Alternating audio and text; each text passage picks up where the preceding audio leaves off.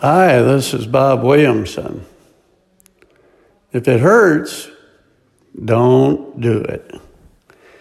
There is an old adage that we should give until it hurts. I say that is just so much poppycock. God loves a cheerful giver. And if it hurts you to give, you're better off not giving. When God's tabernacle was being built to house the Ark of the Covenant, a list of needed materials was sent to the people. The Bible describes them as coming forth in great numbers, and soon they had so much that Moses had to ask them to quit coming. It describes them coming with great joy to give away their silver and gold. Can you imagine that happening today? This is not to say that certain individuals give, don't give and keep giving. It is to say that the masses don't always respond to giving in a cheerful way.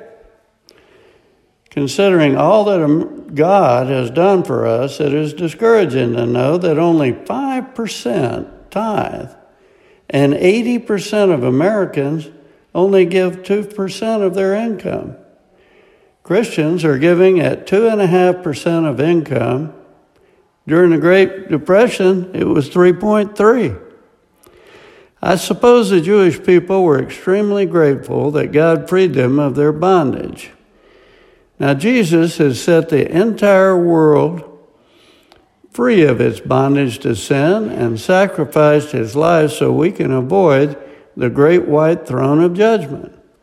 Seems we would flood his churches like the Jews in the tabernacle. What happened? God's not the focal point of many people's lives. It seems that we believe that what we have accumulated is ours. But think about it. Everything belongs to God, and we will take nothing with us when we pass into eternal life. Be generous, be cheerful, and give God your best. He will bless you forever and ever, and He will do it in this life and the next. 2 Corinthians 9 7. Remember this whoever sows sparingly will also reap sparingly, and whoever sows generously will also reap generously.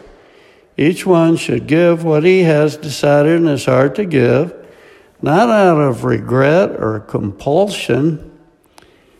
For God loves a cheerful giver, and God is able to make all grace abound to you, so that in all things, at all times, having all that you need, you will abound in every good work. This is Bob Williamson. Thanks for listening.